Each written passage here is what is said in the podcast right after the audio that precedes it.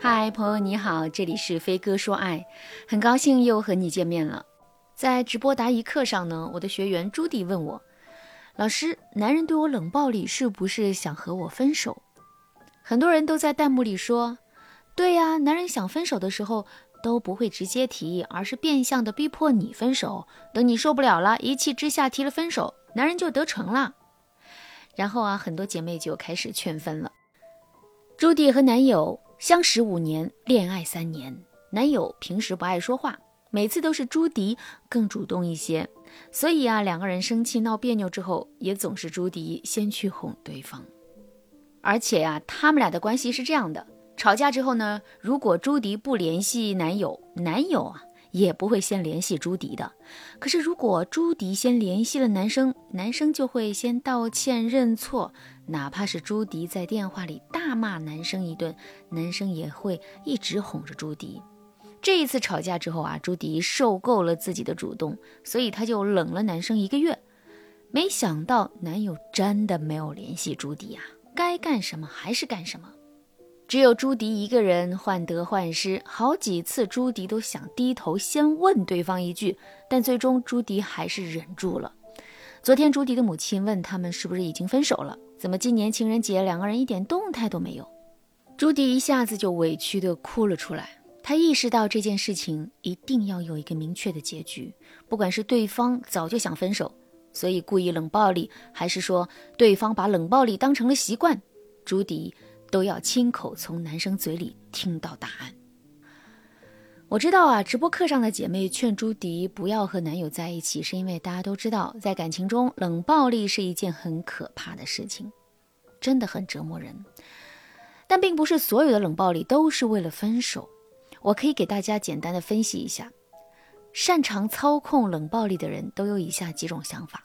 第一种想法是用冷暴力换取主动权，这一类人呢，可能平时比较迁就你，但是他内心深处的主意很正的，不管他条件怎么样，他的框架一点都不低。当他冷暴力你的时候，他知道你会难过，但是他愿意等你忍不下去了，主动来找他。你找他的时候，他的态度啊不会那么生硬，甚至还会低头，因为他的策略已经实现了。你的患得患失就是对方拿捏你的武器。这类型的冷暴力者，冷暴力你的时候未必不爱你，有的时候啊，对方即使爱你，也不妨碍对方想要控制你们这段感情的主导权。如果是这种情况，你要花点心思才能改变对方。第二种想法，用冷暴力逼迫你分手，那其实这一类的冷暴力是很好区分的。如果一个人恋爱的时候没有冷暴力的习惯，但是最近却冷暴力你，那么他突然的冷暴力极有可能是逼迫你分手。那如果对方平时就擅长冷暴力，你分不清他是何居心，那么你主动找对方的时候，对方态度也会很冷，你会觉得对方连个台阶都不给你下。实在太过分了，通常逼你分手的冷暴力是哄不好的。第三种想法是用冷暴力逃避问题。如果一个人不善于沟通，习惯用冷暴力去逃避问题，那说明啊，你根本没有把对方的心捂热了，或者是对方没有你想象中的那么重视你们之间的关系。当然啦，也有可能是因为对方有难言之隐。我也承认，有一部分冷暴力者是为了逃避问题才冷暴力女友的，但是啊，这并不是所有冷暴力者的借口啊。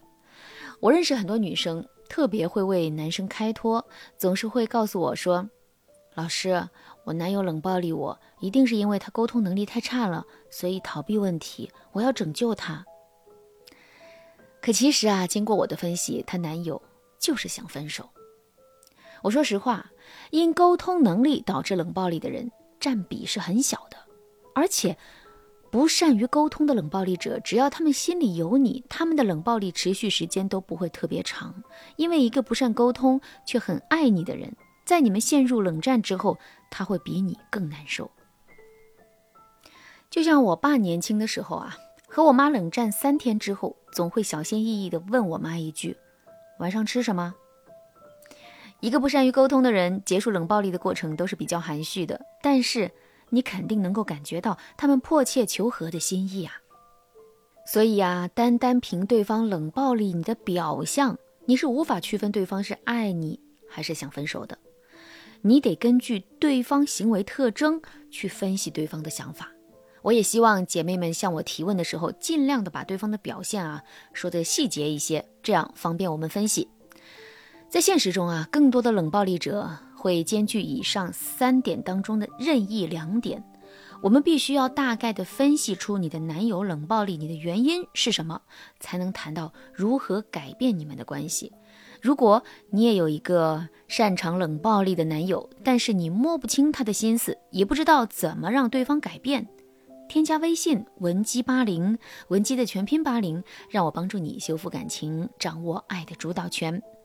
好，那分析出原因之后啊，我们该怎么结束对方冷暴力的状态呢？你要先学会强化自我可控。你可以想一想啊，为什么对方的冷暴力能拿捏你的情绪呢？因为你们之间的权力不均等。在亲密关系当中，你对伴侣施加的影响力越大，受到伴侣影响越小，你的权力就越大。你在一段感情中就越有主导权。举个例子啊。你和老公吵架了，老公夺门而出和朋友喝酒，心情一下子就变好了。而你呢，远嫁他乡，没有人陪你，经济上还很依赖老公，所以你只能在房间里掉眼泪。那么你的情绪起伏就会比老公的更大，你会觉得更加的患得患失。这个时候，男人对你的影响肯定大于你对他施加的影响，你们这段婚姻的主导权就不在你的身上。所以呀，我们想要拿到主导权，就要不惧怕冷暴力。对方冷暴力你的时候，你要有不把对方冷暴力当回事儿的勇气。你在心态上不患得患失，本身就是在提升你自己在亲密关系当中的权力比重。这一点真的非常非常重要。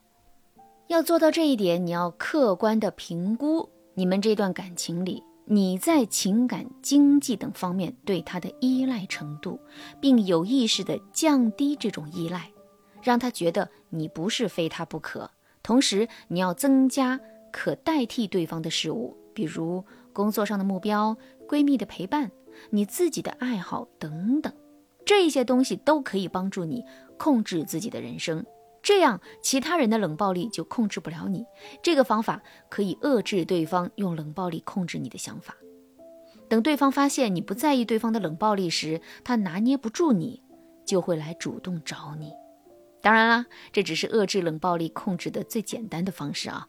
针对不同类型的冷暴力，几种原因交织导致的冷暴力，我们有更高阶、更实用的技巧去化解。如果你想知道怎么获取这些方法，添加微信文姬八零，文姬的全拼八零，让我帮助你打好爱情里的翻身仗，让你越来越幸福。好了，今天的内容就到这了，感谢您的收听。您可以同时关注主播，内容更新将第一时间通知您。您也可以在评论区与我留言互动，每一条评论、每一次点赞、每一次分享，都是对我最大的支持。文姬说爱，迷茫情场，你得力的军师。